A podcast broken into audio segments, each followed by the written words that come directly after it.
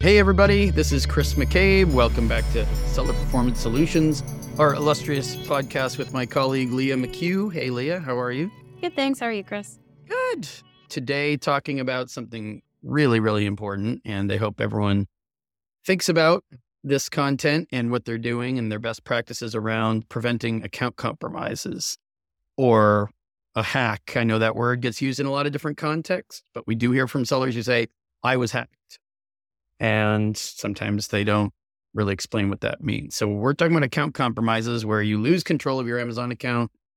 Could be from a variety of different avenues, and we'll discuss that in a moment. But somebody else takes over your account, changes the password, locks you out of it, and then you have to try to regain control of it through. Or just changes the bank account details Yes. to get your disbursement. Oh, that's one of the things we're going to talk about. Sometimes they're just trying to change those details. Hopefully, you don't notice from their perspective, you don't notice, and they get the money transferred overseas, which I think used to be a lot more common than it is now because it happened to so many people. What was that in 2018, 2019? That Amazon was just making sure that everyone would use two factor. I mean, how many different Well, and they also they put into place? they also now send an email to the primary when the bank account details are changed, just to mm. like confirm that that's been changed. And if that wasn't you, you should probably let them know. And also, they seem to be a lot quicker to flag an account as compromised than they were previously, so that is getting caught quicker before you lose all of your funds. Maybe we should start there because the problem three, four years ago was that a lot of these investigations were taking too long. They were way behind in the queue. So by the time they saw the email from the seller, from the of the primary, and of course, if the primary email that they got the email from didn't match the account, they wouldn't even find the account, right? Mm-hmm. Um, but a couple of days might have passed before they saw how much damage was created by the new party who was doing God knows what on the account, trying to disperse the funds, putting up new listings, whatever it was. And they were way, way behind. So they had to change things back then because so much money was leaving the building and it just made them look bad. Um, even if it wasn't exactly Amazon's fault that the account had been compromised, even if they thought it was seller faulted. Right. And I think that Yeah. there are a few articles in the media as well Mhm. about this, which also tends to prompt action from Amazon side. And also, if you're a victim of a crime like this and you go to Amazon and say, well, all the money was sent out, am I getting that back? I mean, what if Amazon just said no and you were owed? I think they Low did say six no in some instances, didn't they? They said no to some people who contacted us. That's what we remember. As time went on and it happened to more people, they would say yes more often. And they might have started getting legal demand letters just in terms of the funds disbursements. Maybe there were some arbitration cases around it. But long story short, Amazon had to up their game when it came to Or long Security. story short, an actuary realized that it was Right. cheaper to pay out the money than to arbitrate Right. all of these cases. Exactly. Exactly. Um, not us. So they did pay out a lot of the funds as the trickle became a flood. And then on their side, they understood the incentive to bolster their teams, tools, and SOPs around account compromises. Now, Well, something that you just said, I'd, I'd like to Yeah. point out, which isn't really about preventing an account compromise, but it's making sure you have information just in case you are compromised. Make a note somewhere of your merchant token.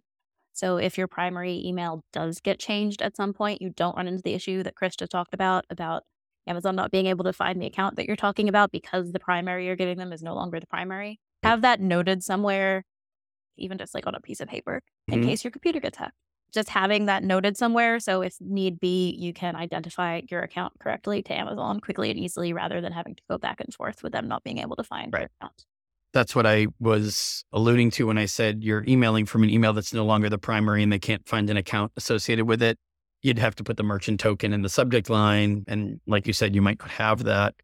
But I'm glad we're talking about primary emails because there's different kinds of account compromises, right? There's you lost control of your Seller Central account. And then there's the type where you've lost your entire email inbox. There's email security too.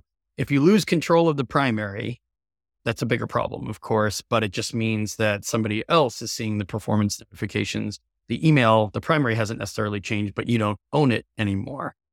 Yeah. So- and so that's why, generally speaking, we recommend that people only use their primary email as their primary email. Don't use it for anything else. I'm still seeing a lot of sellers where their primary primary email is like their customer support email address Yeah, the uh, CEO's email address. Yep. And it's a publicly facing email. It's getting a lot of mail. And also Mm. it makes it easier for hackers to guess which which email is the primary on the account if you're using it for everything to do with Yeah. Amazon. You want to only use that email for your Amazon account. We actually had one client who their primary was a receive only. Had to get them to change it so they could send emails from that, that account was because they literally only used it for logging into their account and receiving notifications. And that is, Mhm. I mean, you probably want to have it be able to send as well, but that is how you should be using your primary email. You want it to be like a secret key to your account that nobody else has access to, nobody else knows what it is, because it vastly reduces the chance of your email being hacked and then also your account being taken over. and if somebody contacts Amazon trying to pretend that they're you in other ways, let's say, if they know the primary email already, they're they're way down that path. It's much better if they have no idea what that primary is, or if they can't even reasonably guess what it might be. And if it's a public facing email, like you said, that's at least one guess. You might have multiple public facing emails. You might have marketing emails sent. I mean, if they've already got your domain, then if they can go on LinkedIn or look on the site and and see what a few names look like, they could do Karen at and then your Mhm. domain. I mean, then they're like most of the way there. Well, and and a secret email is that you're not using for anything else is much less likely to receive any sort of phishing emails, which is another way that people tend to gain control of accounts. They send you an email, there's a link in it that you shouldn't be clicking, and because you think it's Amazon, you click it, and now they have access to your account. Which is my next point. Don't click any links in emails sent to your primary email address. Go directly to Seller Central by typing it into the URL and log in directly. Don't click any links that are prompting you to update information on your account or prompting you to log into your account. Just type that Right. in separately because otherwise it's not highly likely that it's a phishing exercise, but increases your risk. There's a ton more of that. I mean, most lot. people know about phishing emails at this point. They get stray emails that look like they're from their bank, but might not be. Or you get an Well- email from Wells Fargo and you think, oh, I don't actually do Wells Fargo. That's interesting. The worst thing you can do is click a link that you think you're signing into your bank. Why not just go to your bank's website and sign in? Yeah, Right. and my cybersecurity friends like to say mm. weakest link in cybersecurity is humans. Yeah. So you're you're you're much more likely to be hacked because of clicking something that you're not supposed to or giving information that you're not supposed to, rather than somebody furiously coding on their computer to gain Right. access to your account. Thanks. Yeah, exactly. And also how many people have control of your primary, you know, within your organization. Is it one? Is it five?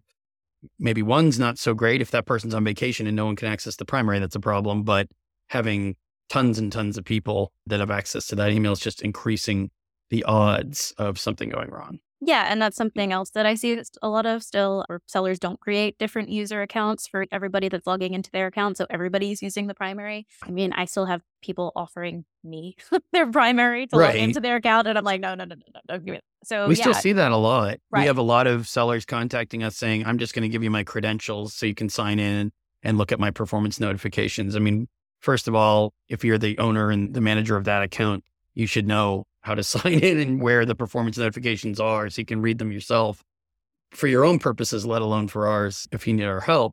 But secondarily, you never want to be sharing credentials like that. You need Yeah. to create unique user admins. well, and people have offered me their credentials before they've even paid us or, or signed a contract. Like, Yeah. don't give out those credentials. Oh. Your employees should have their own login credentials to log into your account because whoever accesses the primary has control of your account. They can change mm. bank details. They can change the login information. They can change who has access to your account.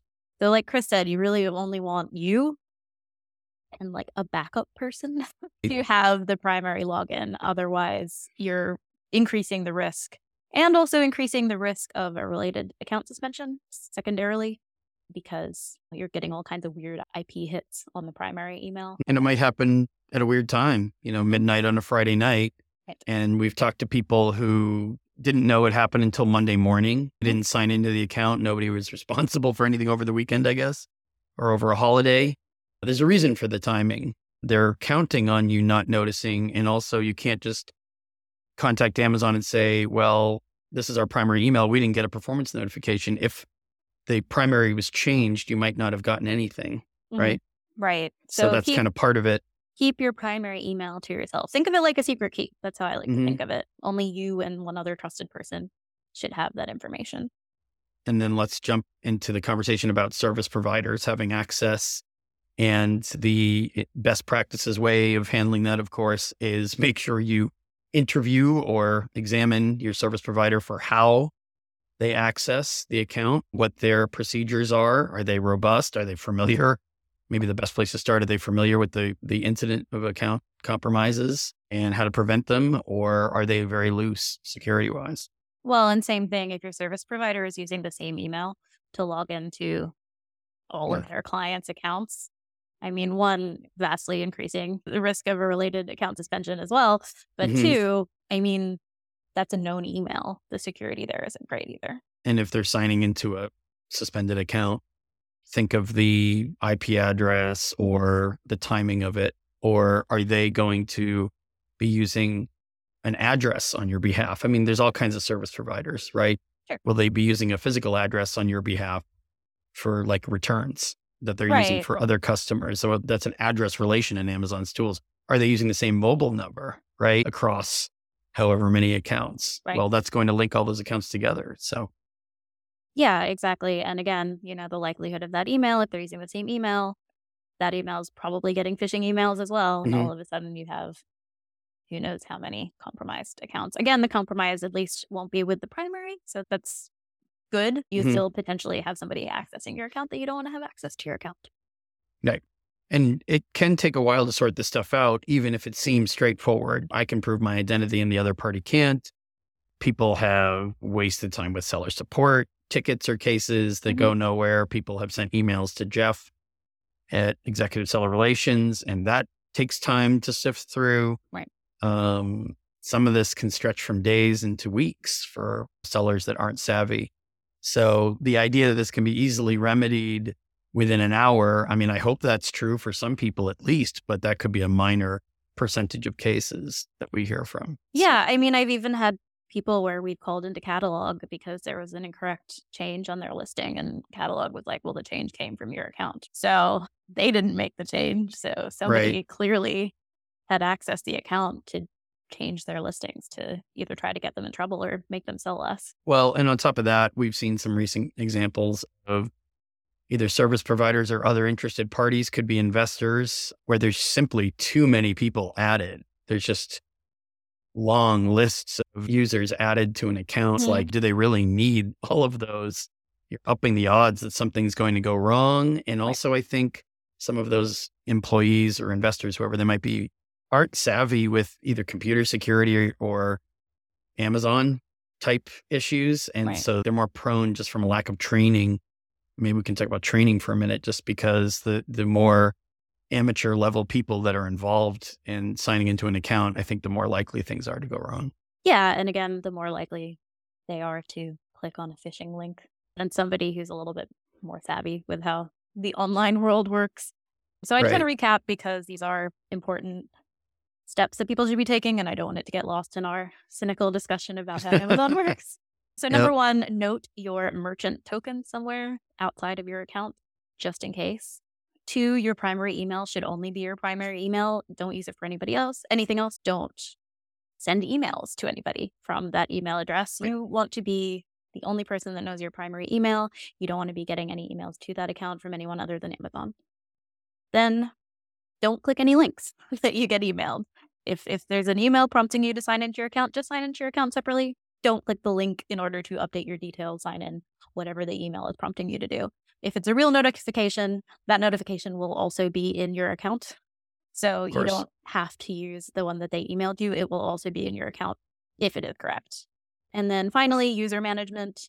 Don't have anyone else signing in with the primary email. Each user should have their own email.